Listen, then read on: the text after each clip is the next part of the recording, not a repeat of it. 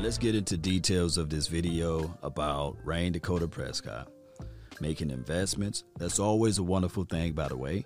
And we're going to talk about good Jimmy Johnson in the free agency. Those are our three topics for this particular moment.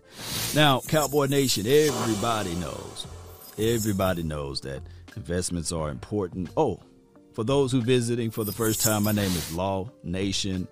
And be sure to hit that subscribe button, share this content, let a friend, neighbor, foe know where to go when they want to tune in to Cowboy Sports Talk and Beyond. And and here's the situation with Rayne Dakota Prescott. Now that we got that out the way, by the way. He's a wonderful guy, making investments, putting money so that he can get money back in return. Wise move, right? Wise move. And it's not just him. Dez Bryant is on that list. Blake Jarwin, Jason Witten, and a Demaryius Thomas, I believe, played for the what did the team he played for? Was it the Broncos? They're making investments in Plano, Texas, and everybody, mama, uncle, cousin knows that in Plano, about what 12, maybe 14 years ago, it was just a speck on a map.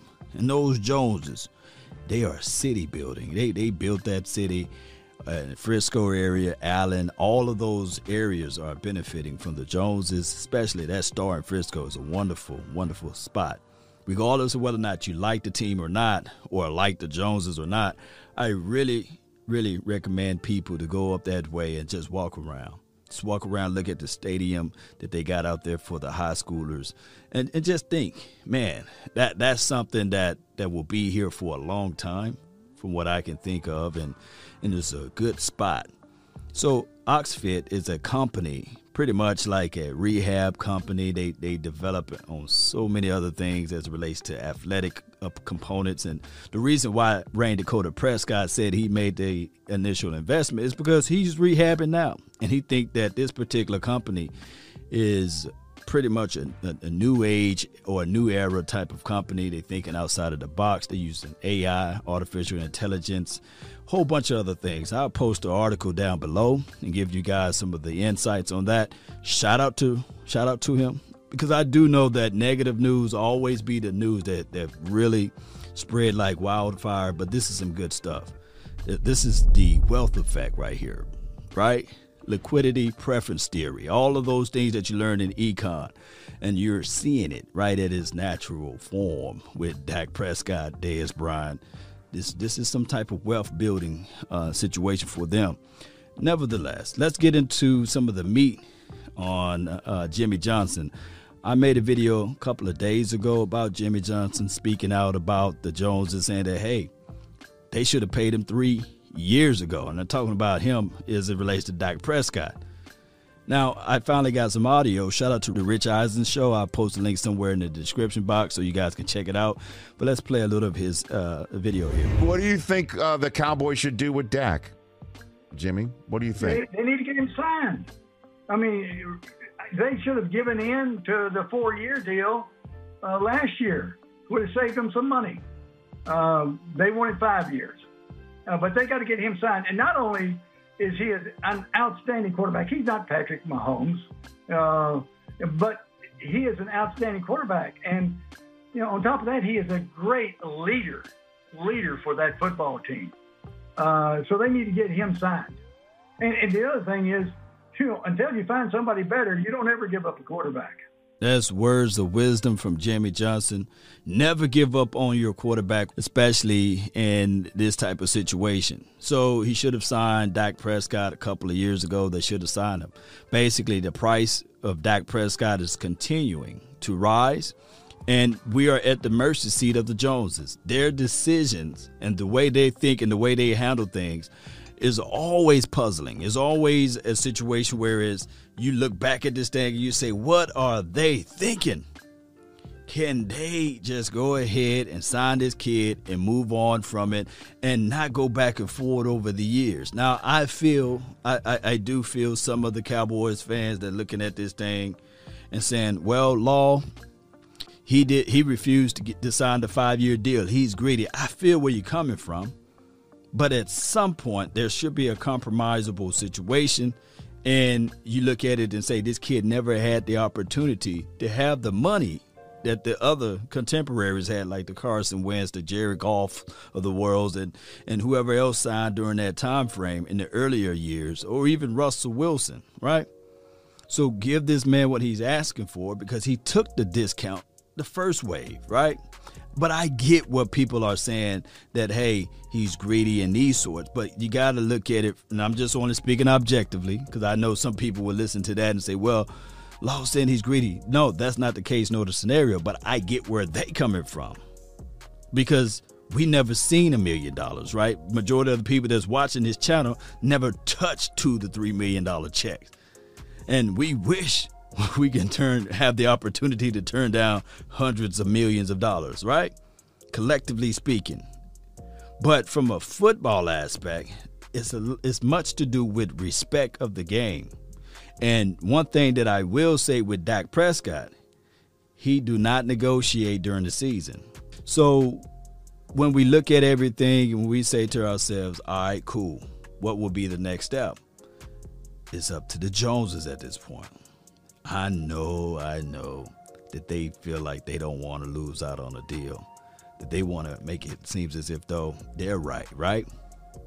But uh, sometimes there's a situation where you have to look back and say, all right, cool, I made the compromise. Because for those first three years, we should have been building up the defense then. I digress. Let's go listen to more what they have to say. Ever. I mean, that's just a fact, Jimmy. I mean, you're you're not you're uh, and he's a special kid too and and oh. and I don't know, you know, how much better you can get in the NFL. I mean, he was he was on pace when his leg unfortunately snapped like that to to lead the league in in passing. Both tech, uh, quarterbacks in the state of Texas could have been one two. He and Watson by the end of the year. Uh, but I think Watson would have been looking up at him the way that Dallas was having to play and outscore everybody on offense. You know. Yeah, Richie, they should have signed him three years ago. They should have signed him two years ago. They should have signed him, you know, last off season. And every time they did not sign him, the price just kept going up.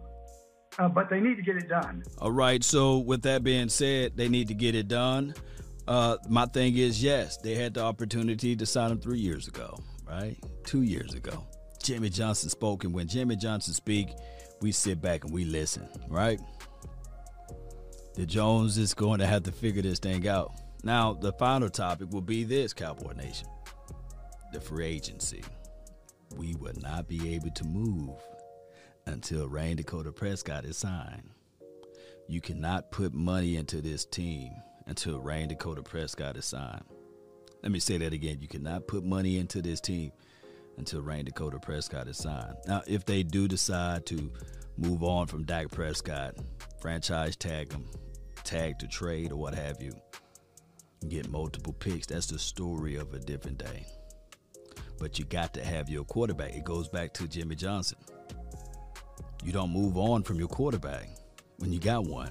You do not do that, right? because what it does basically is that all of the people that's on this team, I, I, recall Darren Woodson when he jumped on the late night hype show, he was talking about this right here. That Dak Prescott, first one on the field, man. His office oversees the practice field up there in Star Frisco, Darren Woodson, and he sees number four out there. First one on the field, last one to leave, putting in extra work, working with everybody, from the water boy all the way up to the star receivers. That's a leader. That's elite talent. That's stuff that that's the intangibles that you can't coach out there. You can't go out there and say, okay, do these things. No, that's what Dak Prescott brings to the table. And I know it sounds one-sided, right? When we talk heavenly or we talk uh, glowingly of Dak Prescott. But the reality of it is that you don't know what you have in other quarterbacks, but you know what you got out of a Dak Prescott at least, and you can start building around that. So that's my thoughts on the free agency. You got to sign Dak Prescott and then look at the defensive side of the coin. Now, if by the grace of God, if you can find some left tackle play action or you can find some right tackle play actions out of this free agency. That would be good. But I believe in the hearts of hearts that this team should be leaning on the defensive side in free agency and in the draft, they should lean on the defensive side in the draft. That's been my time, Cowboy Nation. I really appreciate you all for yours. Don't forget to hit that like button, share this content, let a friend, neighbor, foe know where to go when they want to tune in to Cowboy Sports Talk and Beyond. My name is Law Nation. Let's continue to grind and shine, baby. Let's go. Let me know. Let me know about how you guys feel about Dak Prescott and his investments, what Jimmy Johnson said, as well as the free agency angle. And remember, you're listening to nothing but the best. Salute.